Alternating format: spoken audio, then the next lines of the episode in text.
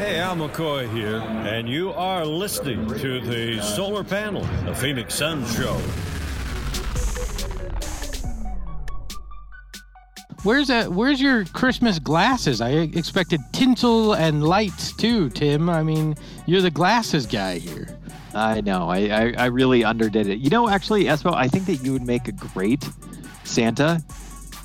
Give me, give me another like five years. The beard's starting to go gray, but once it goes all gray, uh, I, I you know, I'll, I'll try to be jolly and fat and and. Pre- Welcome to the Phoenix Suns Solar Panel Podcast. Uh, very Christmassy episode. Appreciate you guys joining us. Uh, as always, Mr. Hey there. Good job looking at the camera. And of course, Greg Esposito. Ahoy, hoy, ho, ho, ho, ho, ho. So, uh, oh, of it. And, Nice. and I'm wearing uh, a Santa outfit, half uh, the other half that you can't see here. I'm, uh, Oh, we don't want to see that other half. where, where's a, Where's your Christmas glasses? I expected tinsel and lights too, Tim. I mean, you're the glasses guy here. I know. I, I, I really underdid it. You know, actually, Espo, I think that you would make a great Santa. Give me, give me another like five years. The beard's starting to go gray, but once it goes all gray, uh, I, I, you know, I'll, I'll try to be jolly and fat and, and pretend to be Santa. No, I mean just like putting on putting on the the beard that goes around your head. I'm not going to do that to the kids. It needs to be all natural, so they can't tell that it's fake. You know. I got you. I got you. So the long anticipated return, DeAndre Ayton, and what a return it was. I mean, we saw so many jump shots and a sprained ankle all in his glorious debut. Seriously, are you going to really rip on this guy for getting 18 points, 12 boards, three assists, and uh, you know, I in a block. hit a block? Like we're really, we're really to crap on the kid. Uh, You know, I, I get it. It's his fault that he missed 25 games. He he did a disservice to his teammate. So we we went through that. I mean, I went nuclear when it happened, but like that for a comeback Thank you for saying line. nuclear properly. I really appreciate you're, that. You're welcome. Uh, you know what? What was the standard? And I, I joked about this on Twitter that he had to get 40 and 20, and people still would have been pissed off. Like, No, the standard was that you need to be ferocious. Is what the the theme I was taking. You can't just now. Here, look. Let me let me talk. Let me take a second to talk about the good and the bad. So DeAndre Ayton, absolutely, his mid range game of just taking almost all of his. He takes more in his career.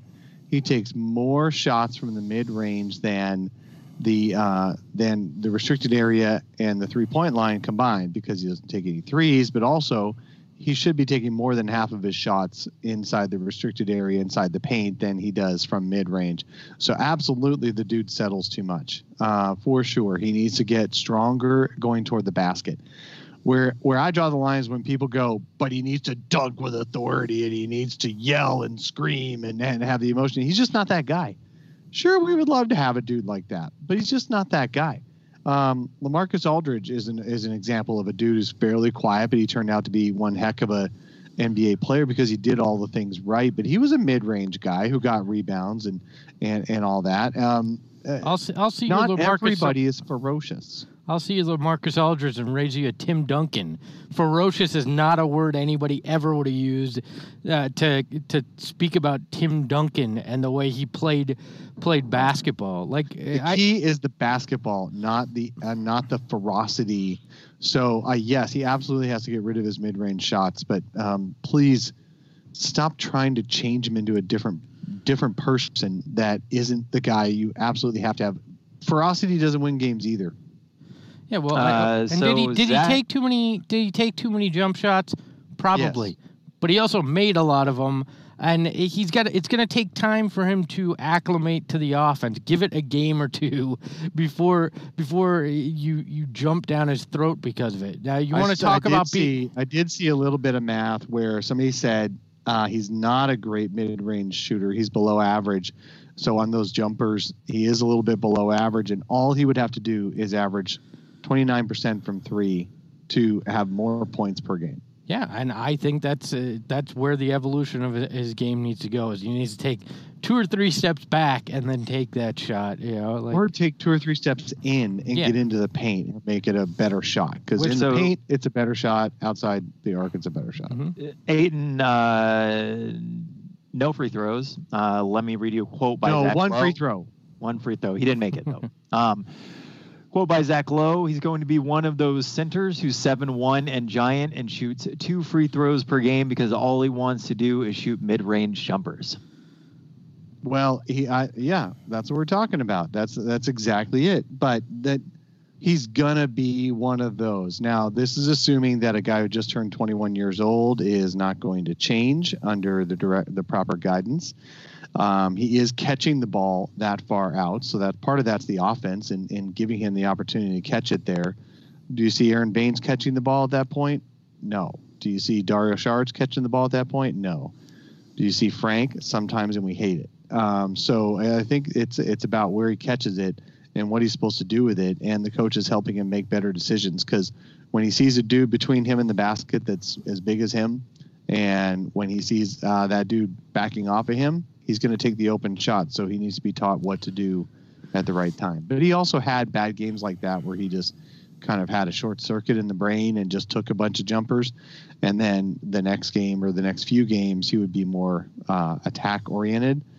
It's up to the coaching and him to make him a better, more effective player. But we're talking about one of the most efficient big men as a rookie in the history of the game. So uh, all of our all of our criticism should be uh, you know taken in that light. Well, and I think he's going to get to the line more when he starts uh, getting in a rhythm with the pick and roll game uh, Yeah. with Ricky Rubio because he's going to uh, attack the rim for those lobs, and I think that's where you'll find uh, he's going to pick up those fouls against the opponents and, and get to the line. So I, I'm gonna I'd like to see at least five games, you know, in a row of him playing before we try to uh, cast this uh, horrible judgment on everything's awful about DeAndre Ayton's game. Uh, there's certainly things he needs to work on, and they're judging him on the Luka curve, and that's just not. Uh, he's never going to win. And James Jones uh, said basically that you have to accept the guy that you have uh, at some point in on an interview on Arizona Sports in reference to Ayton, and I think that's where we are. You have to accept he's not he's not Luka Doncic, and that's okay. Let him be DeAndre Ayton and figure out what his game is long term and grow in it. Like he's he's still in basically year one. He's just starting year two because of the suspension uh, on the floor. So. I I mean that's the You know, reality. some of that, some of that, um, the the comments that James Jones made, uh, you got to accept he is who he is. Is it, it's interesting because your first take as an Ayton supporter is, "Wow, James Jones doesn't believe in him." Well, that's not true. He wants people to appreciate what DeAndre Ayton is already, and then as he improves, appreciate those improvements, like we've done with other players, like Devin Booker and people like that. Um, the problem with DeAndre Ayton is he's got to um, he's got to start from the top, and everything he does brings him down. Uh, so I think I thought that was interesting. James Jones trying to reset the landscape. Mhm. So I thought it was interesting uh, reading a, a bunch of quotes uh, by a bunch of people, and uh, a gentleman we're actually going to hear about his opinion twice in this episode, which is a little bit strange. But Bill Simmons, he said, and I quote, "I would be shopping him right now." And when I first saw that, I thought, you know, that is that is that is dumb. Uh, to Greg's point earlier, uh, one of the most efficient uh, centers as a rookie in the game. Maybe David was said Dave's that point. actually. Yeah, Um, Greg doesn't look up stats. but then but then you know i thought about it and it's interesting should the suns consider shopping Ayton at this point um probably depend- get a lot back for him It For depends Carl on Anthony Towns, yes. It depends on what store you're shopping in. If you're at Walmart, no. If you're at Nordstrom's, yeah.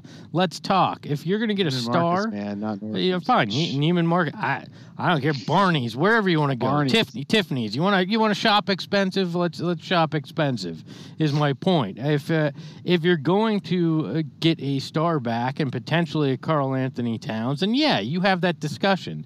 If you're selling him for parts and draft picks, hell no, you don't have that discussion right now because that that could go horribly sideways. If the only way you move DeAndre Ayton is if you're going to get somebody in return that has already met the potential you think he has or exceeded where you think that potential will be. Otherwise, you do not deal him just to deal him. That would be uh, asinine at best and and you know reckless at worst. I have a Uh, reader yesterday who, um, sorry, a Twitter Twitter person yesterday who tweeted at me. Um, I won't I won't make him look bad by using his name, so I'll just say it in in an anonymous way. Um, he suggested that that Frank Kaminsky has proved himself as a backup center, and that Baynes and Kaminsky should be full time centers, and Ayton should get Saric's backup minutes going forward at power forward. Uh, This is how people feel about, I mean, irrationally about this young man. How many people have fallen off uh, some kind of motorized vehicle and hit their heads on the pavement recently? Like, what the hell is wrong with people? I This don't is. know. thi- thi- I don't get it, man. I get. I get that we're uh, we're in year, you know, at a decade basically of. Uh, of struggling through bad basketball, but really, that's that's where we're at. That we've lost all sense of uh, of uh, of common sense uh, for that fa- for that matter. Like this, this is ridiculous. It- like you only move DeAndre Ayton if you can get somebody like a Karl-Anthony Towns. Now I look at this and and I won't lie. You look at the Suns' overall picture, and since they've fallen back from the beginning of the season, you wonder. Is this a team destined to be okay, but not good enough to to really be in any discussion? Have they put themselves in potentially a, a salary cap jam where they're they're gonna just be eh and and not be able to make that leap? Uh, I don't know. And if that's the case, you got to start looking at are there creative ways uh, to bring in better talent, but you're, you're not going to give away DeAndre Ayton just to move on from a guy who, to Dave's point again, had a historic rookie season and then, you know, has played two games this season and played both of them pretty well in, in terms of, uh, of what he put up in the stat line. I, I think when it, from Suns fans' perspective, is that when you get a number one overall pick, and it's not DeAndre Ayton's fault, but when you get a number one overall pick, you expect him to be a uh, franchise-changing player. Sometimes you get that, and sometimes you don't. Uh, but I think that's where, uh, apart from the Luka Doncic, it sure doesn't help that. But I think that's where a lot of the expectations came from. Is the Suns got the number one pick, they got a really good player, but at this point, so far, he doesn't seem to be a franchise-altering player. Look, look uh, he's not he's not Anthony Bennett. He's not Michael Olowokandi. Like they're people are treating him as if he's he's in that category, and really it's the Luka curve. If Luka Doncic wasn't playing the way he was, DeAndre Ayton would look like uh, a extremely special player, and nobody would be pounding their heads into the desk saying, "Oh, I can't believe they didn't get Marvin Bagley Jr. or Trae Young." You would be looking at it and going, "Oh, they got a, a special player," but because he's not as special potentially as another guy, that's what's causing all this angst. It, it's Suns fans falling into the trap of "Woe was us, we can't get nice things." Well, guess what? DeAndre Ayton's a nice thing. He just may not be as nice as the other guy, and you have to accept that happens sometimes. Would you, at this point, uh, this season, uh, rather have Bam Adebayo Yes, out of Miami? of course. But that doesn't mean I'd rather have him going forward for the next 10 years. But you know what? Even if I did, Tim, that doesn't make DeAndre Ayton a bad pick. It just makes Bam Adebayo, oh my God, where did he come from? Yeah, why does why does only one why can only one person in every argument be a good player? Well, could you? Uh, yeah, I just you, you look at it, and I go back to, and I'm not saying DeAndre Ayton will be Hakeem, but you go back to that draft where Houston takes Hakeem one, Sam Bowie goes two, Jordan goes three. I, okay, yeah, Michael Jordan uh, undeniably is the best player out of that draft, and you get why you get why Portland fans would be pissed off at, uh, being uh, being at number two and getting Bowie, but Houston fans, I- you know, I I just I don't know. I, I'm not old enough to remember exactly what their reaction was, but I can't imagine they wound up all that pissed off that they wound up with the Keem in that draft at number one. I, I the scrutiny and and the way things are, I think, has as much to do about the fact that the Suns haven't been in the playoffs in a decade, have gone 52 years without a championship. I think it has as much to do with the mentality of the fan base as it does the player himself.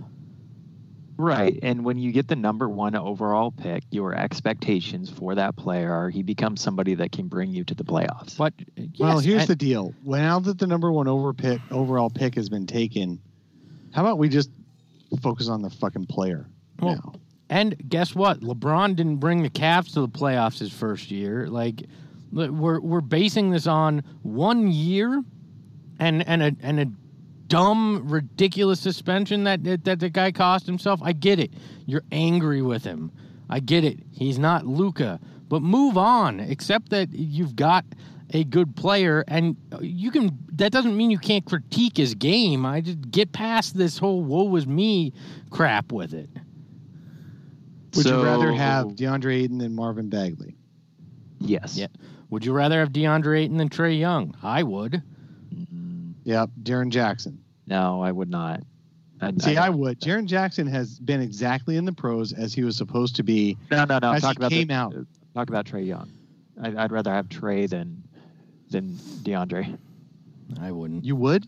Yeah. Trae Young is like he just now lost the worst defensive player in the league position just uh, after the last game to Bradley Beal.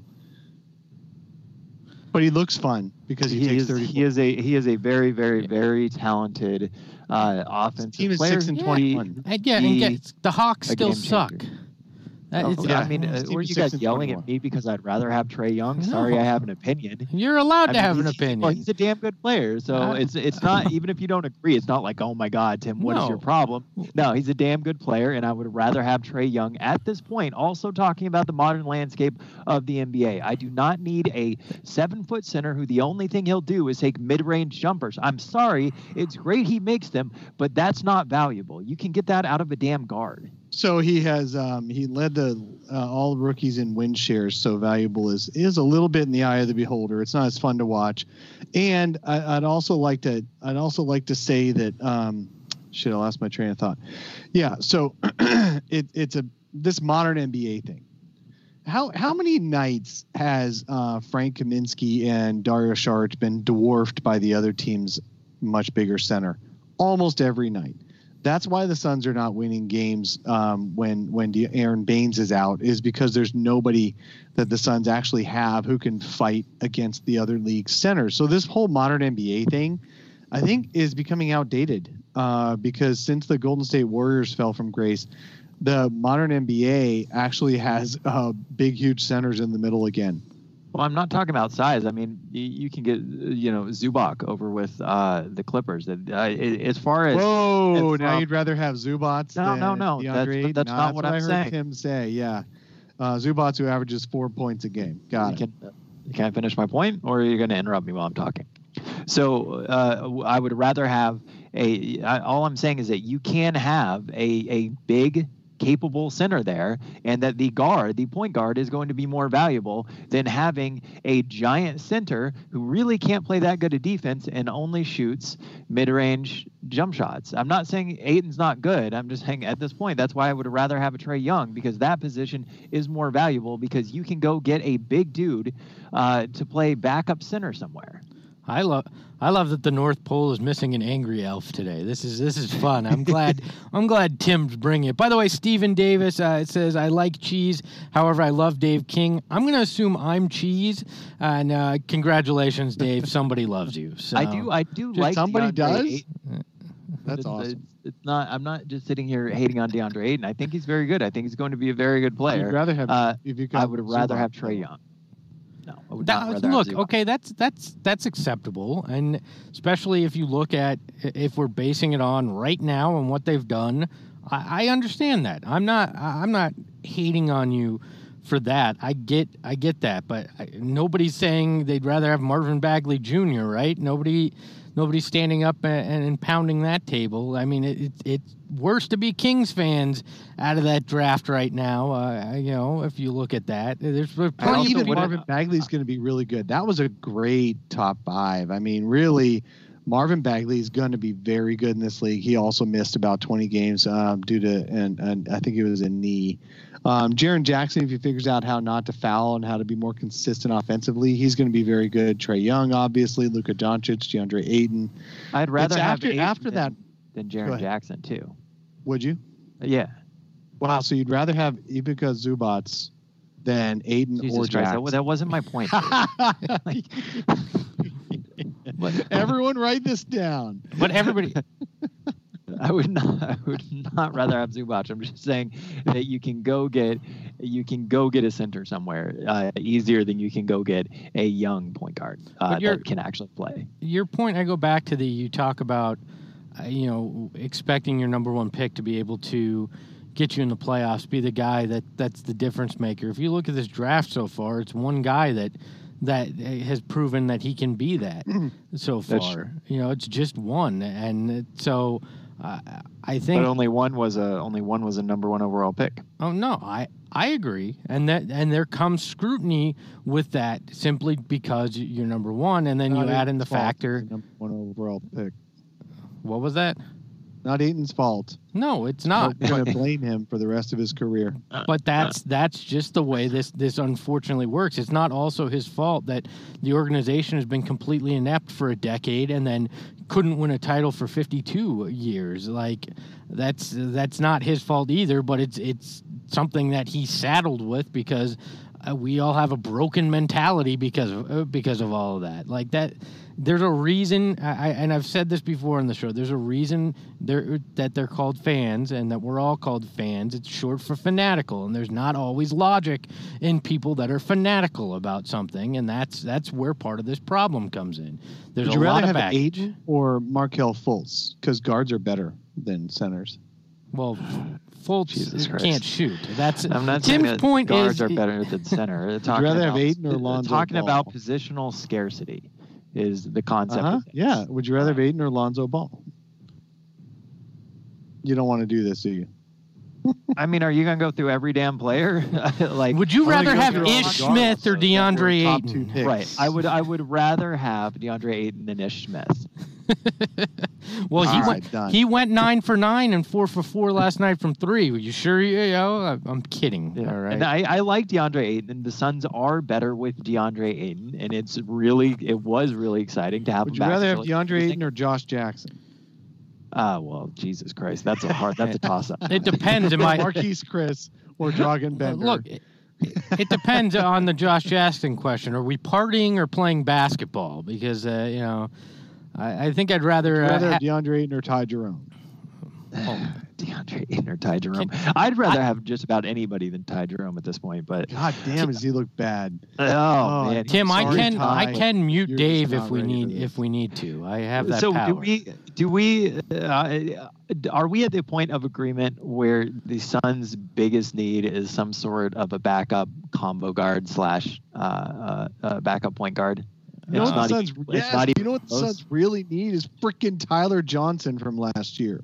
That would be nice, at least to start with. no, you know what the Suns Not need? this year's Tyler Johnson, last year's Tyler Johnson. play with the same damn effort you played with in the first 11 games that would help a hell of a lot too you know like they it's not really off after Friday night's loss. like it's it it just it it does not look like the same team in a lot of ways it's just you're not seeing uh, the same effort on both ends of the court you're not uh, y- something has has shifted with this group and i get it injuries uh, the suspension all of it impacts it but uh, you know that that first 11 games you saw something special and we've yet to see it uh, really since and that's There's- that's the troubling factor There's self doubt after a after a punch to the gut.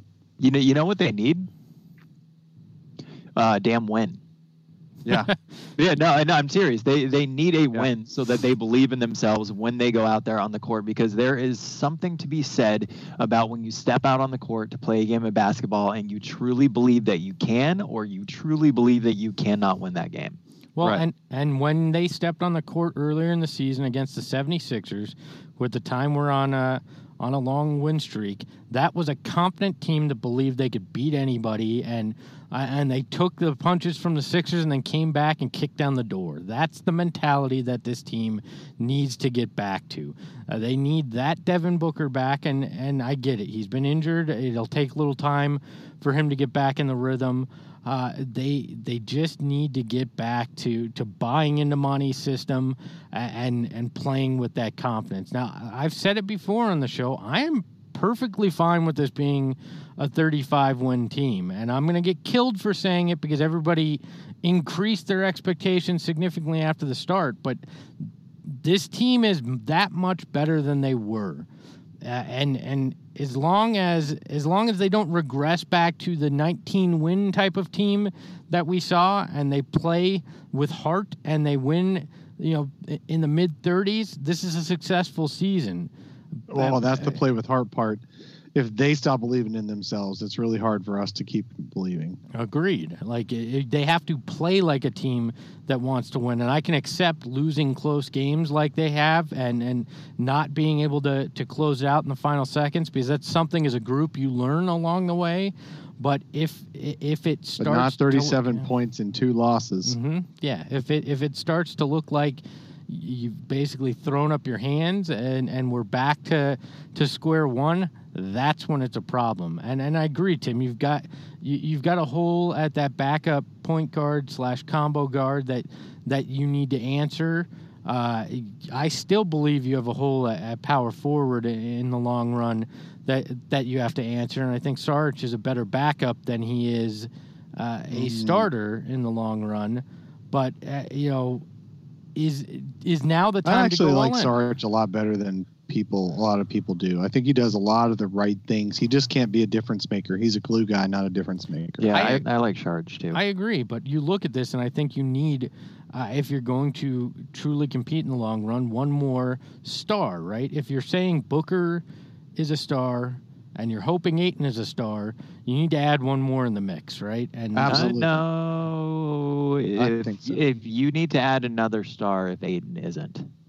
well, then I think you need to hedge your bet and try to add another star just in case, because I don't no, know when. No, no, no. I, think don't know when if he Ayton becomes is a a star. star. You need you need a third. You need you, you do need somebody better. If Ayton Ayton's Well, we're talking about star, right? So if if Ayton if Ayton is is to be a star, and you have Booker, who I think we all agree is that if you look at the landscape of the NBA, that two is enough at this point. I suppose it has to be the definition of a star. Right. Is the question. If A- if all he's star. like MJ, two MJs is enough. Yes. I think I think it has to be all star caliber. It can be that borderline, maybe not always an all star, but a guy that could make a push for an all star game uh, is is the kind And of guy. you need. why why isn't it Oubre with how he's been playing this season? I just I don't I don't know why, and I can't put my finger on it, but I do not fully believe in in Kelly Oubre Jr.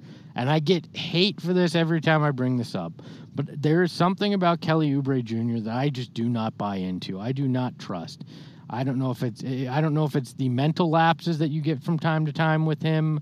Uh, you know, there's just something about him that does not say to me he's the kind of guy that can be your stable third, uh, you know, quote unquote star. If, if I agree. He's got to be that wild card. He's the wild card that helps you win games, uh, but he's not the guy who's who's going to be the consistent leader in every single game, every minute he's on the court. As far as as what you know, uh, what you expect of him, he's got a little bit of unpredictability. If, if he's sure. yeah, if he's your irrational confidence guy, he's the guy that brings the energy. Love it. I think that's a perfect spot. If he's action. if he's the if he's the guy you're banking on uh, for consistent production and to be your quote unquote third star, I think you're in trouble. I think you're a team that is always going to be on that border of uh, being maybe a playoff team and maybe not. And if your long-term goal is for more than that, I think you you have to uh, look at that and address it eventually. So I got a question for you, Greg. If you had to guess, what do you think Dario Saric's uh, stats, basic counting stats, are for the last 12 games or so? 15 points, eight rebounds, three and a half assists. Um, no, not quite, but you're closer than you thought. Um, m- might have thought anyway. 13.8 points, 9.2 rebounds. No, no, no, no. Two and a He, he is closer than you might have thought.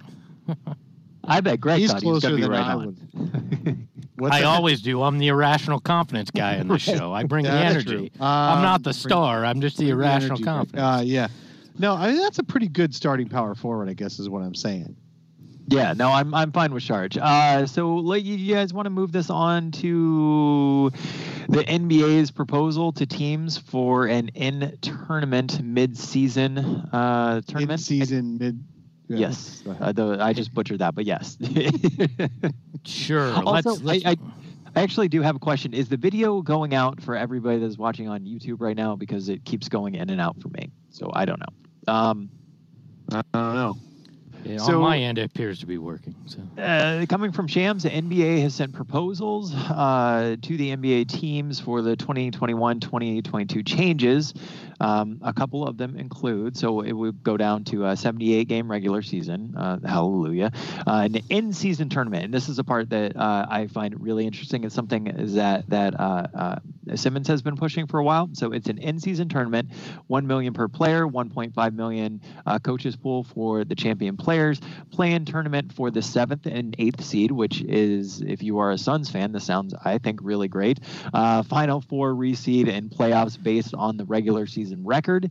Um, the in-season tournament format proposal all 30 teams involved from late november to mid-december. Uh, divisional games four at home four away for group stage. Six divisional stage winners plus two wild cards for knockout.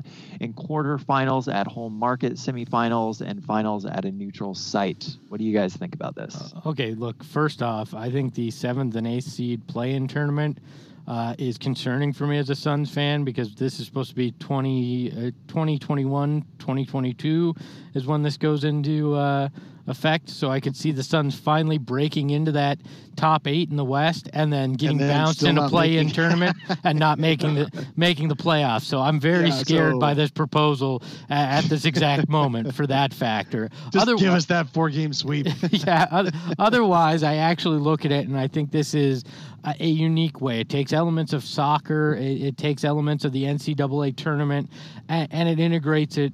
Uh, into the NBA, and I will give uh, Adam Silver and, and uh, previous Commissioner David Stern and the league as a whole uh, a round of applause for always being willing to try things and to push the game in, in different directions to try to make it more entertaining and interesting for the fans, right? And that's not something a lot of sports will do. I mean, baseball moves at, at a glacier's pace to make any changes, uh, you know, to to appease their fan base and try to make things interesting. Uh, the NBA moves at, at warp speed uh, right now to, to do that. And So will, will it all work? I don't know. Maybe not. But if if it, even elements of it work that they keep around for the long haul, I'm for it. And this is in part, I believe it's the 75th anniversary of. Uh, of the start of the Something league, like that, yeah. uh, that they're going to do this as, as part of a celebration season. So, who knows? Maybe maybe it works, uh, uh, or uh, all of it works, and and it's great. Maybe only elements of it work, but I applaud them for trying. And I think that mid the midseason tournament is very interesting because we always say, well, the NBA season doesn't start till Christmas. Well, now there's there's an element of it that uh, that will at least make it interesting uh, from the end of November into that Christmas time. It's going to force, uh, you know, some some interesting uh, things to all of this. So I'm fine with it. Well, it's interesting because so the 78 game regular season, that's obviously uh, four less games than the current regular season. This play in tournament, so there is um, this all 30 teams involved. A divisional game is four home, four away for the group stage. Well, there you go. There's eight of the 78 games that'll be part of this in season tournament. Then, though, there is divisional stage winners and two wild cards for the knockout rounds. Well, that sounds like extra games to me for just those eight teams, right? So eight out of 30 teams will play extra games. And that is eight to four to two to one. That's that, or eight to four to two, and then the finals. So that's an extra three games right there. So the better teams right there will play 81 games before even this play in uh, for the playoff seeds for some. So, and then you've got the play in tournament at the end. So actually, teams the- that are on the six to 10 bubble um, could end up playing 82, 83 games before the season starts. But two things happen here, right? I mean, the playoffs starts. to, two things happen here, right? It gives the best teams a little bit of a break before going into the playoffs, which some would argue might not be a good thing. But I think you get additional rest there if you if you've won uh, in the top half uh, of of the league. It also, in most cases, I think addresses the tanking issue now because you know there's going to be more teams that can get into that play-in tournament can have a shot at being in that back half of the playoffs. And if you're actively tanking that will uh, upset uh, your fan base even more because you had a shot to to get in you know and i think that that's part of this is they've they've addressed that or noticed that tanking was a major issue they they changed the odds in the draft lottery and then this adds a little bit more motivation to actually play harder uh, uh, towards the end so you can get in the play-in tournament for that seventh or eighth seed as well so But only if you're only if you're. Um, I think it's only for the ninth and tenth seed kind of play teams, right? I- so if you're at, you're 15th in the West, there's no going to be no incentive for that play-in tournament. Well, but you're gonna likely. I mean, if you're the worst of the worst, and, and then of course, I mean, but if you're on on that bubble going into December, January, uh, rather than shutting down your entire, uh, your like three four or three fifths of your starting lineup. I don't know whoever would do that ever, uh, but Ever. You, know, you Mhm. know, like you're not gonna do that if if you're right on that cusp where you can uh, maybe fight your way into that and, and have a chance because your your fan base will revolt on you at that point. You know, I find it interesting that they don't mention that there's any connection between the early stage, early season, in season tournament, and any kind of advantage for the team other than a few bucks in their pocket. So you just play that tournament, you play your, and, and, but it doesn't get you anywhere in the regular season standings. Um, does it? I mean, you've got your four home and four away group stage that count toward the regular season for sure. But that knockout stages, you know, the final eight, basically, does that get you anything? I don't know. I I haven't heard that it does. I know to mention. So I Bill feel like Simmons it's going to be like summer league, where all of a sudden you you rest your guys, you give your guys an in-season week off because then you have your young guys play that tournament. I, I hate that about summer league because all the best players don't play in the playoffs. I mean, you very well could wind up having that if you don't incentivize winning it. Uh, I don't know if, uh, yeah, I don't know. I don't know what you could add uh, in there uh, unless. Well, there it- should be some incentive for playing in it. All the eight teams, you know, that make it to the knockout stage. Well, that's where that's where the, the money comes in. Is Yeah, it? I thought that only but- went to the winners. Does that go to all of them? Uh, no, it, it is one million per player to the to the winning team. Yeah, but Yeah, is that enough if to motivate the top of the Right. top in the league? Like, uh, you Well, know, is it also enough to motivate the team that's clearly sixth to eighth best out of the eight teams? I mean, you've got to think about you got to think about load management as a coach and, and GM. You got to think about rest if you're a player, nursing injuries. I mean, if there's no advantage to that final eight knockout stage uh, in the regular season, then I do think this will be this will end up being a load management issue. What if it gives a tiebreaker advantage? Right. So that's what I'm looking for is some kind of well, the, people hate that in the in Major League Baseball that the winner of the All Star game gets a gets a home field advantage in the World Series. That kind of thing. That's tough. But even if it just counts toward extra regular season games where those teams have more regular season win opportunities, maybe that works to keep them playing. I don't know. There's got to be some connection where that's not just a standalone throwaway tournament like the All Star game is. Si- Simmons suggested having these count as like having an, an extra column in the standings where these count as you know you have you have your regular season uh, wins and losses. Then these wins would count as like some kind of points, and then you have your ultimate total of of what you had to determine seeding. I think something like that makes sense because then you could wind up having an advantage over you know say say the second place team in your conference or the first place team in your conference exits early, you could wind up stacking up some additional points or wins against them to, to make up ground in a playoff chase. I think that's I think that certainly would would keep teams motivated. I don't think the money is gonna is gonna do it for certain guys. I mean, lower half of the roster guys, yeah, that million dollars is a big deal. The LeBron James uh, of the world, they're not gonna care about an extra million in in their pocket. That that means nothing. Hey, um, go ahead. Maybe, maybe. I mean, you know, think about uh, if the million means nothing, why do they all demand absolute max contracts? Because right? it's like, an why ego did the, thing. Why did the Rockets lose uh, James Harden for for a couple of million? I mean, I do th- I do think it matters to an extent. I I, I don't To an extent. to say that it doesn't mean any. I mean, a million dollars is a million dollars, right? Uh, no, Um, I get that, but the the max thing is an ego thing too. That's Yeah. not about getting that extra few million. It's about saying I'm a max player in the NBA. I deserve the top. Uh, it, it's more about that pride thing. Zach in the chat And, said, and this million, you've got to have you got to play more for it. Like when you're arguing contracts over a couple million, you're playing the same regardless. You just might as well make 15 instead of 13 or whatever it is. But in this, you have to actually work your ass off to get this million, and only one eighth of you was going to get it. uh, in the Or chat, there's an award, right? yeah, who cares about a midseason trophy? That's like getting a participation uh, trophy in kids soccer. Who gives a crap? Win, win it if you want a trophy. Otherwise, Ooh, it could be like minor league baseball, where the the winner of the tournament actually gets a guaranteed playoff spot. I compl- I think that's what it should be, right? Yeah, The winner- the winner of the tournament, though, in theory, would likely be getting a playoff spot anyway. Um, I do like the idea of a, a mid-season tournament, but I wouldn't do all 30. I would do the bottom uh, 15.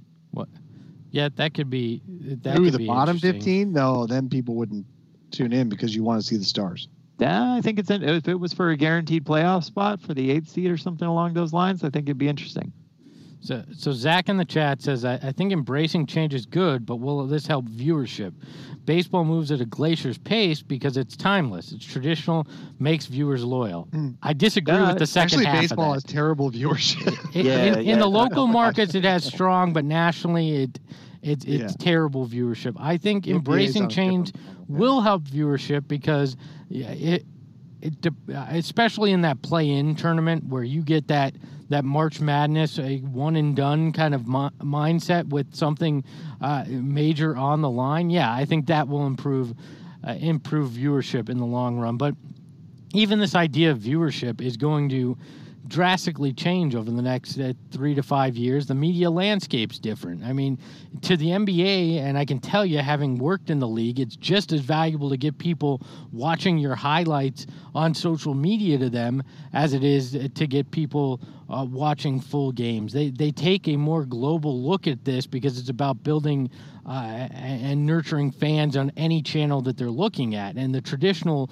uh, ratings is not going to be the end all be all uh, in the future here. You're going to see this all shift dramatically.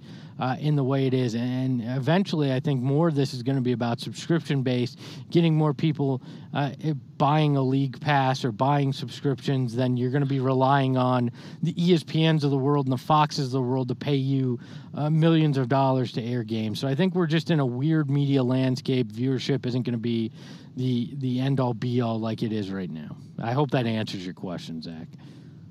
Um, so, uh, kind of coming up on time, I want to make sure that we get to the main part of our segment uh, of the show, which is Christmas presents for the Suns players. So, if we uh, had to give Christmas presents to each one of the Suns players, what would they be? So let's go ahead and uh, let's start at the bottom, actually. Uh, we'll start with you, Greg. If you had to give Jared Harper, if you could give Jared Harper any Christmas present, what would it be? I would give him a nice condo in Prescott Valley because that's where he's going to spend most of his time.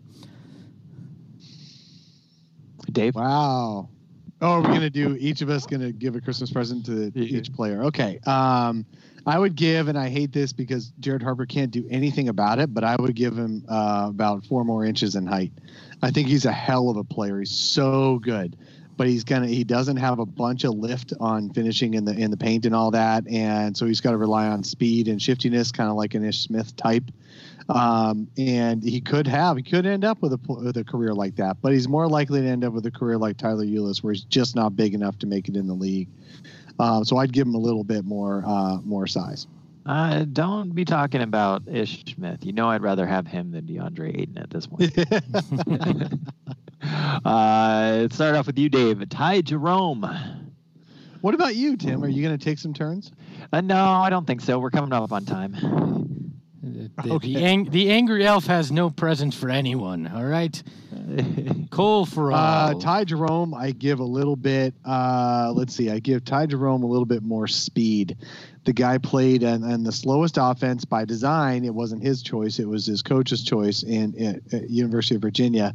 And when he's in the game, uh, the Suns do seem like they're not running at any kind of any kind of pace. The Suns have been tenth in pace this year, uh, but it seemed like the last few games uh, when when Ty Jerome has gotten his his chances, they're just not running at any kind of pace. So I would give him a little bit more um, pep in his step, is what I would give him.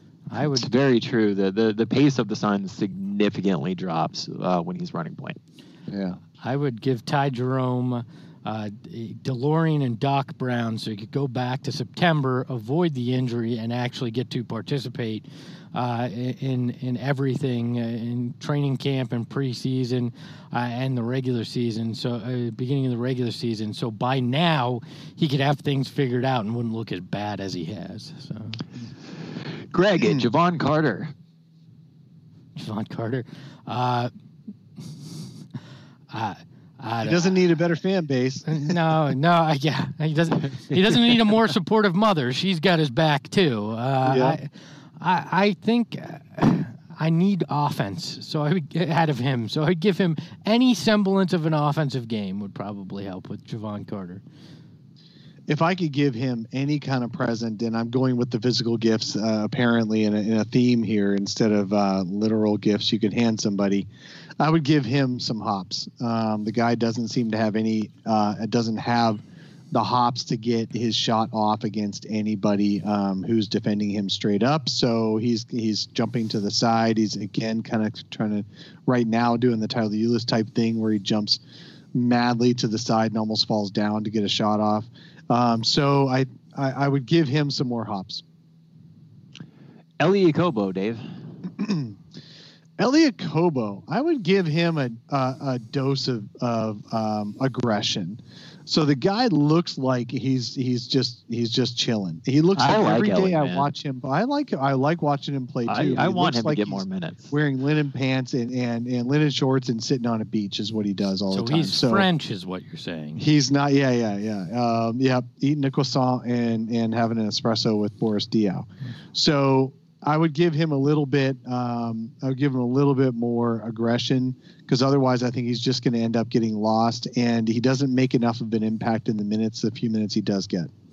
I'd give him a fresh start somewhere else because I think that's the only way he's going to really ha- have a chance to uh, have a long term impact. This team But then ready. we get. But then we get to have Suns fans saying, "Look, he's he got eight points and five assists the other night. The Suns really f- screwed up by letting him go." Look, I think they would be, man. I like Elie. I think he's our, our best backup point guard for sure. I just uh, this is a guy that this this front office wanted to move on from and didn't simply because of the guaranteed money. It wasn't because of of anything with his skill. So I just I don't think he, the dude's going to get a fair shake here, and that's why I would give him a fresh start somewhere else so he could have the opportunity to to really uh, make a long. I don't know if it's long-term about a fair shake. You make it sound like it's a conspiracy not to play no, a better it's not, player. I it's think not a conspiracy. I think they they don't think that that Elie Okobo is the best backup right now. And it, but Monty is really struggling to find somebody who will be a good consistent backup.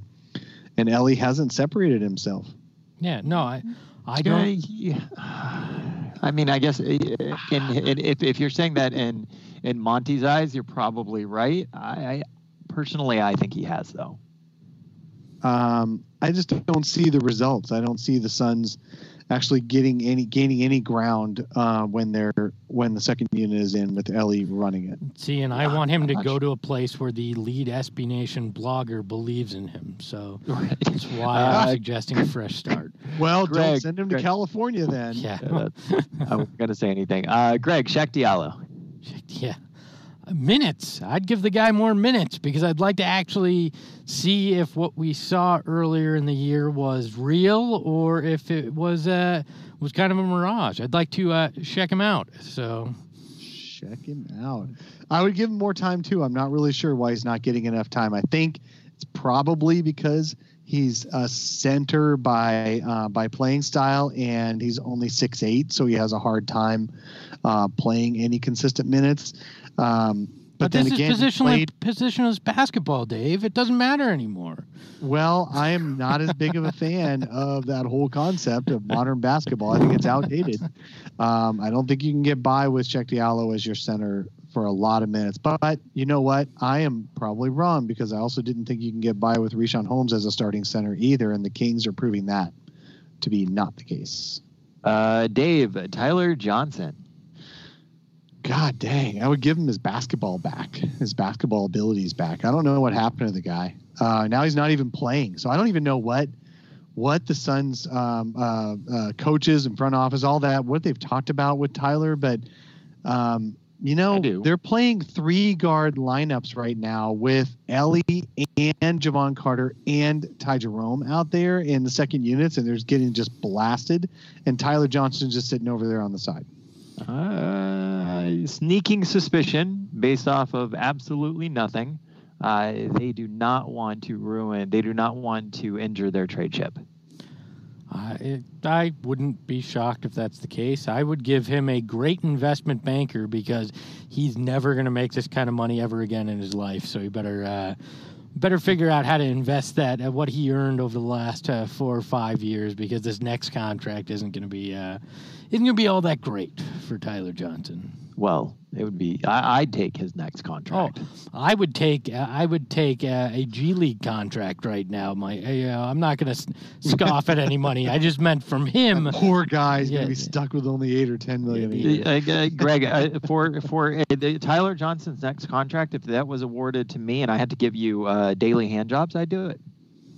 Oh God! And Oh I w- God! and I would not allow you to get that new contract. I, I'm going to go throw up now. Now, just- now we have a dirty, angry elf on our hands. All right, uh, Holy Greg, crap. The point is well made. Greg, uh, Mikal Bridges. Uh, That was a stiff I- point to make. Tim. can I Ugh. give Can I give myself one of those uh, Men in Black mind eraser things? I'd like to erase the last two minutes of the show from my Tim memory. going hard. I, oh God! Can we please stop, Dave? Please. Uh, Oh. uh, and any so I'm on Mikal Bridges. Is that where we are? Uh, I, I would give. I don't even know what this. I, oh God! I would. Uh, I would give Mikal Bridges the uh, his three point shot back. Uh, That's uh, that's what I Oh, got man. for you. Do we need to take an intermission? We need a mid in in season tournament right now. I can. Because Greg can't even Holy. I, there now I need some load. Well, wait, we can't talk about load management after that. oh I got, no, I we got nothing. can't. I got nothing. Oh my god. Stop being so cheesy, Greg. All right. Okay, I love you, Dave. Okay. Um, yeah, sorry about that. Sometimes you just get the get the the laughs. Um Mikal Bridges.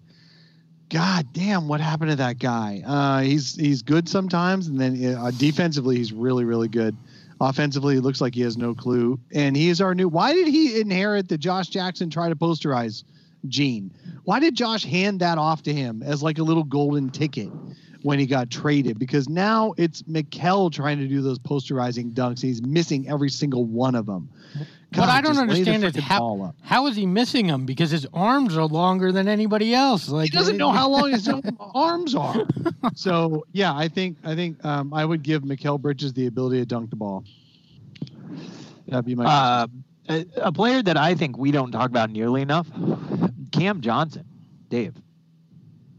Cam Johnson, God, I would just give him one, a couple more ounces of athletic ability. He looks a little stiff out there, uh, but otherwise, I just love that kid. I think he's going to have a really good career, and um, he'll be a role player. He'll be basically maybe a better James Jones in his career, maybe a kind of a Kyle Korver type, where he's got a he's got a 15 year career making threes at a 45 40 percent clip, and every championship contender wants him. That's the career I think he's going to have. Um, if you if you want him to be a starter and a star um, throughout his career, then a couple more ounces of athleticism. Uh, I would give him a, a hip that actually is a hundred percent in the clear and healthy and uh, never had surgery because I think that's the only thing that could derail this kid's uh, ability to be an elite three point shooter in this game for a while. And it'd be a shame to see because uh, you know we got we got the opportunity earlier in the year to see how much uh, this guy can can shoot, and I'd like to see that in this lineup for a long time. And I, I'm concerned that the, the injury that the hip may not allow that. Dude, he's um he's shooting 41% from three. Uh, he's been he started off the season slow, but he uh, he's the first team all rookie for sure. I love it that I'm starting to see when he catches the ball off of a and on the weak side, two different defenders running at him if he's not fully guarded at the moment. Uh, the ball's coming toward him. I love that he's starting to make defenses panic. Mm-hmm. Uh, Greg, uh, Frank Kaminsky, and if you don't say something about him making a goddamn layup, uh, I, I'm going to banish you from the rest of this. I would give him the ability to make a goddamn layup. Yep. I mean, it's fair. The Yeah, angry elf demanded I provide. I'm going to give that same present because uh, the dude, if he could just freaking make those, we'd be better off. I, I would Uh, ac- yeah.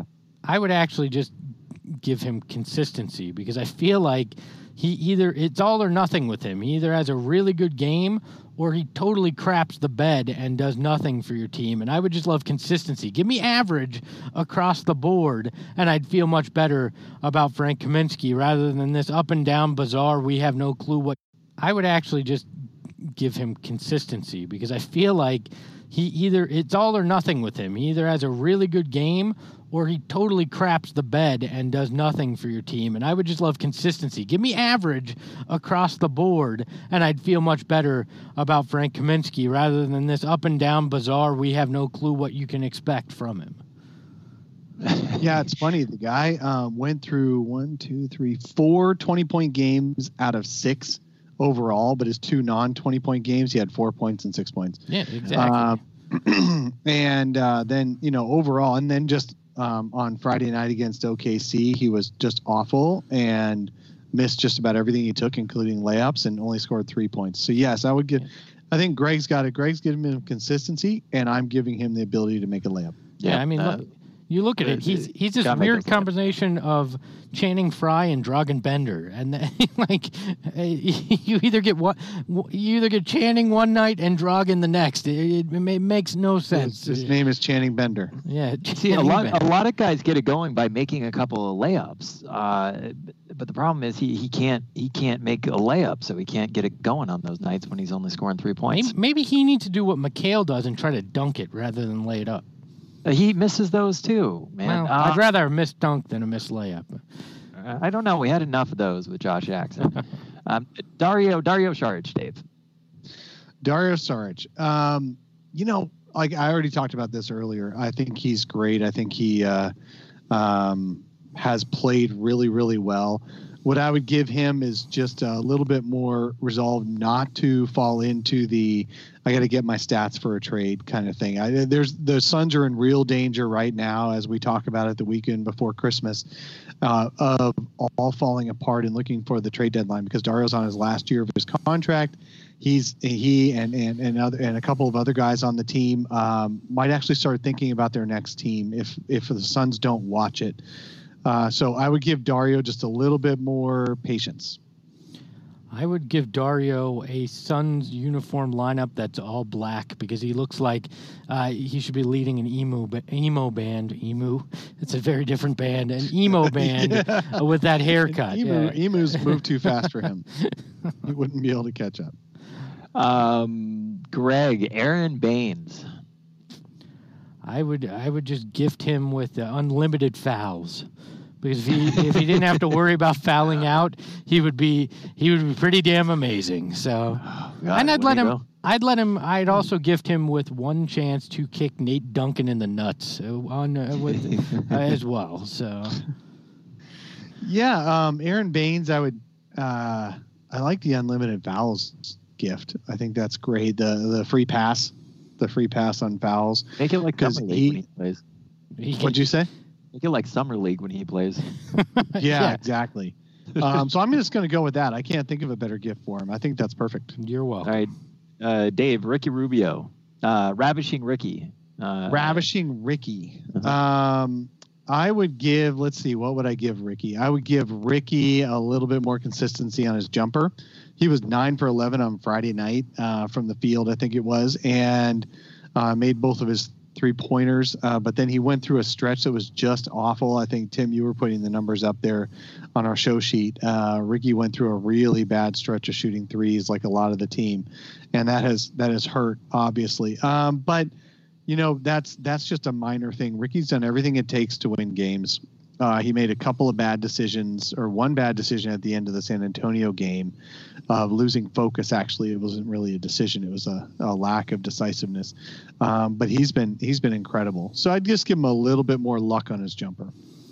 I would give him a consistent starting lineup around him. I mean, I imagine, uh, and even he's been out at times, but imagine if he's played with these other four guys uh, on a consistent basis. I think you wind up having a chemistry that develops, and we've seen what he's able to do uh, in terms of passing and understanding where guys are. I, I think he'd look even more dynamic if there was more consistency in that starting lineup. So I gift him that.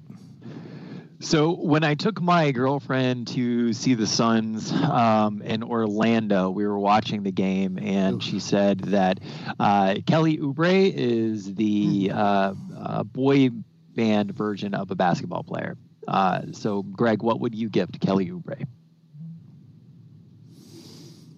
Oh, my instinct is a lot of things. It would get Sun's Twitter yelling at me. So uh, I, I, I'd get him better Valley Boy designs. I think. Oh my Uh, God! Jesus Christ, we'll go back. We'll go back to that. Uh, no, I think I think I would just give him uh, consistency on the court, like like we were talking about early earlier. If if he didn't have those mental lapses uh, at times, he would be a truly special player and one that you might be able to look at a- as a star. So I think I, if we're being serious, I'd give him that. If we're not, yeah, definitely better Valley Boys merch. I would give him some dad clothes, you know, data forms for the weekends and stuff. So he's he's looking a little bit too pretty lately. So give him some uh, some cargo shorts and t-shirts. like some uh, like a Tim Duncan pair of jeans. Yes, something? I give him Tim Duncan energy. That's well, right. well, remember The when Tim jeans. Duncan? Remember that there was there was a picture of Tim Duncan uh, shopping in Old Navy, uh, like the year that he won the the last championship. That was when he was fit shopping for his fancy clothes too. So. Those were step up. That's right. Uh, Dave, I think this one will be fun. Uh, DeAndre Ayton. Um, I would give DeAndre Ayton. Um, let's see. I would give De- DeAndre Ayton more of an offensive design where he's got to be at the rim and in the paint before he catches the ball. That's what I would give him. Less opportunity to make his own decisions and just shoot from mid range. I would give him the ability to have been picked number two overall by the Suns because that would change everything. And honestly, it probably would. Did you guys know that DeAndre Ayton, through a whopping two games this season, um, is averaging five offensive rebounds a game? I, Yeah. yes, I can do He's the math by good. adding those two games together and dividing it you know, by two. Yeah, I got no, it. seriously. I mean, that is like there, there was a point during uh, during the game against OKC where I think no, it wasn't OKC. Was it the it was against the Clippers, Clippers. where DeAndre Uh, Ayton had uh, more offensive rebounds than the entire Clippers team combined? I, I, Yeah, early in that third quarter. That's but, right. but he sucks. So let's move on to the next gift. Good. Uh, so a guy that definitely doesn't suck, uh, Devin Booker. Greg. I would give him Karl-Anthony Towns and D'Angelo Russell. Because I am, I was talking with our friend. Oh. I was talking with our friend Rhett Reese uh, last evening, friend of the show, and uh, and he's like, I don't understand exactly where this team is headed. I, I can't quite see it. And somehow, eventually, through uh, the, through our chat, we got to maybe we should just give Devin Booker what he really wants and give him those two guys uh, because it, it may be the the closest path to winning that this team may have. So maybe I'd gift him those guys.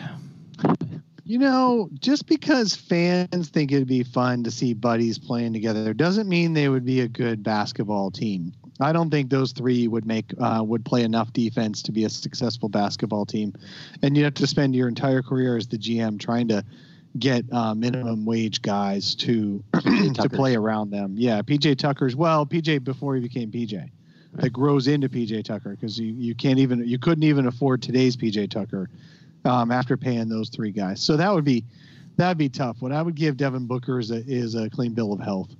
I'd love to to stay healthy for longer. I would give Devin Booker some uh, healthy teammates to play with consistently. I'd give him. Yeah. a- I, I'd give him the ability to avoid uh, Jenners and uh, Kardashians as well. I think that would. So did you guys know that speaking of um, health, uh, did you guys know that Devin Booker and DeAndre Ayton, out of 110 possible games to have been able to play together, they've only been on the court together for 57 of them. Yeah, but pull the plug on this whole experiment already, please. Uh, Greg, James Jones.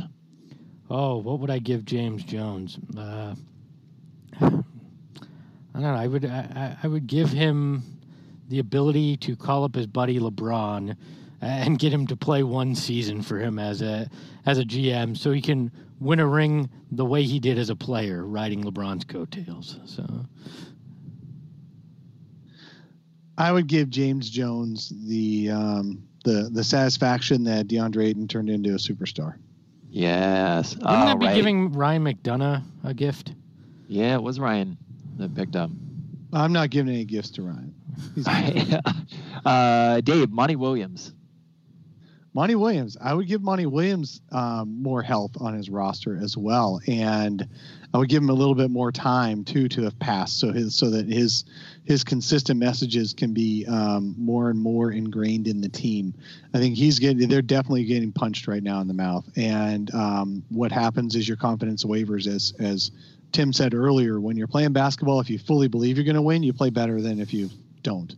And I think these guys need more and more proof that they can win games. Um, so I'd, I'd give him a little bit more um, history in his back pocket. But I think Monty's great, and I don't I don't know that there's anything um, tactically that I would change on what he's done so far. I would give Monty uh, a motivational speaking tour because I want that guy to come to my office and get me ready for uh, for a day because I believe in what he's doing. I think he will uh, uh, get get these guys to play with heart again uh, and and get them to believe in themselves. Uh, I think they've got a special coach there with the with the Suns and. Uh, so I, I'd love to. I'd love to experience what it's like to have a guy like that coach me up. Uh, and last but not least, Robert Sarver. Greg. I would give him a smartphone so he can read everything on social media that everybody says about him, and, and maybe maybe much like having the the ghost of Christmas past, present, and future visit you, uh, it would rattle something in him to to realize it's it's time for a true true change. Um, what would I give Robert Sarver that I could put on air that I won't be called out for later? Um, I like the smartphone idea. I would also give him. Um, hmm. Yeah, that's a good question because he already got himself a good GM and a coach. and a um, new arena players. and a and, practice. uh, yeah, he's already he's gotten everything he really wants. So um, I'd give him a gift card to Target. Uh, Robert Robert Sarver. Uh, s- um, tread lightly here. Sometimes doesn't get enough credit for things that he does that are not reported. I agree. I think That's true. That is very true. He is a, a, a generous human being. I saw it firsthand. Uh, he would do a lot of things for the community that he does not get credit for, and he doesn't necessarily ask for credit for. So, as much as you can dislike some of the ways he's run a basketball team, I, I do not dislike Robert Sarver the man in those ways. He does he has done a lot for for people. Uh, so I I totally agree on that front, Tim. Uh, and sometimes possibly even asks um, not to be. Yep. Yeah. I, yeah. I've Absolutely. experienced that myself. there there is Yeah. a, uh, a a phrase that I like that uh, we were talking about beforehand, but I think that it is okay to give and it is okay to volunteer and to be a good human being without uh, taking a selfie while you're doing it. Yep. Uh, so sh- shout out to Robert Sarver for that. Closing out the show, Espo, the oh, Donkey Award. let's fire up the Donkey Award. All right, this week it, we could always give it to our friends over at the Valley of the Suns, but this one actually doesn't go to them. It was based off of something somebody said to their tweet. Originally, Valley of the Suns tweeted, DeAndre Ayton has been ruled out for tomorrow already. Glad to have the big guy back. Face slap. So one of their loyal readers, Norman Desmond, uh, says, those stories local media wrote about how much work Ayton was putting in during his suspension are getting more and more laughable. This is the irony. What in the world? How it doesn't matter how much he worked out during the the suspension or the offseason. That's not going to prevent an ankle getting turned by stepping on somebody. That is the most asinine take, and and kind of encapsulates the DeAndre Ayton mentality for by fans. So that congratulations, Mr. Desmond, you're winning this week's Donkey Award. Wait, what? Did you pass out there? Did our elf fall off his shelf? Got distracted by something in the group chat. yeah, no. So the, the Greg gave out the donkey award. Good job, Greg. Dave, I'd like to say thank you for most of your bright side readers uh, being smarter than that. So Most. Most, Yeah. I Let's can't not say give all. everybody a pass. That's I have read Bri- Brightside before, so I don't qualify as as one of those smart people. But you know, some I- are, some are. I, I live by the saying, "Don't don't read the comments." yeah. Oh, you kidding? That's where I go You were reading. first. Oh God, no! I was reading the Uh, comments too. I know, I know. It's just, uh, it's, it's. You, you must have thicker skin than I do. Uh, might be part of it. So before we get out of here, um, uh, Dave, what are you doing for Christmas? What am I doing for Christmas? I'm trying to get more people to donate to Brightside Night. Uh, Brightside Night is coming on January 7th. I'm going to spend at least eight minutes talking about this. Um, Brightside Night's coming on a January half. 7th against the Kings. We're still selling tickets, um, getting ticket don't tickets donated to kids uh, through the end of this month. And now the Suns have up the ante. Now that we have filled up the room for the pregame James Jones interview, we've replaced that incentive with something at a, with a slightly lower bar. If you just donate five tickets uh, worth of your own money, uh, forty-five dollars, then you'll get ten kids sent to the game because the Suns are still matching. They decided to continue matching um, our donations, and you get into a raffle for a authentic Suns jersey of Am a I- player of your choice, one of those three of your choice. Am I eligible for the jersey? Did you donate? Okay. No, no, no. I'm, I'm jersey saying if I, donations I think only you started December 17th going forward. Um, so if you donate five tickets on December 17th or later, you are in the raffle and you're eligible. Sweet. All right. Uh, d- Tim, to answer your question, uh, what will I be doing for the holiday? I will be trying to jam a bar of soap through my ear to get it to my brain to scrub what you said earlier out of it. So that's uh, that's what I plan on using Uh, my holiday time for.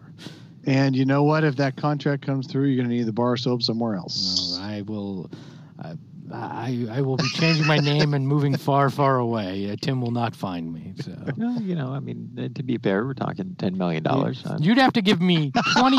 you'd have to give me twenty million dollars to even consider letting you fulfill your ten million dollar See- contract. See, here's so. the, that's that's my favorite thing. Every single person on the planet is a whore. They all just have different price points. Greg, just take a load off. Hey. and with that, we're going to leave. If you'd like a sun shirt, head to sunshirts.com.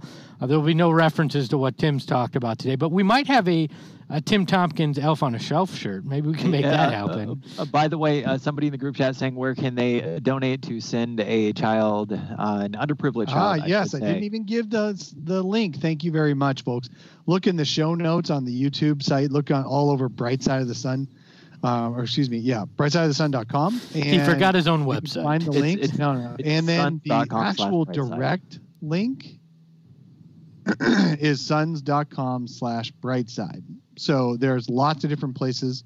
You can search Twitter for it. You can search Snap for it, and you can search brightsideofthesun.com. But the direct link is suns.com slash brightside. Hey guys, it's Espo back to remind you that there are uh, many ways that you can support this show. Uh, you can start by following us on Twitter, uh, you know, following us at Sun Solar Panel. Leave a five star review. That's right, five star review. You probably remember when I used to do that. We might even read it on the show. You can click the link in the bio and leave us a voicemail and, and support the show that way. Or you can go to sunshirts.com, buy a shirt. Or you know what? There is another way. There's I told you there's so many ways to support this show and keep Dave uh, with getting his Geritol, get Tim to get his glasses, keep me feeding my daughter. However you want to look at it, you can help uh, help the show out. You can donate uh, as well. If you click the link in the show notes, you can donate one, five, ten dollars uh, to the show, and it is greatly appreciated as it helps us keep do this. This is a passion project for Dave, Tim, and I. We all uh, do other things, but we love connecting with you, the Suns fans, twice a week. So support us, sunshirts.com. You can donate, follow us, leave a five star review, however you want to do it. We appreciate you. And you know what? If you donate 10 bucks, Tim's going to send you some sun uh, solar panel swag. I don't know where he's getting it. It's probably some shady place that, that he knows about out there in Florida, but it's cool stuff. So uh, donate. Thanks again, uh, Greg uh, here, and Tim and Dave also appreciate you. It's Sun Solar Panel. You can support us, sunshirts.com, or leave a donation.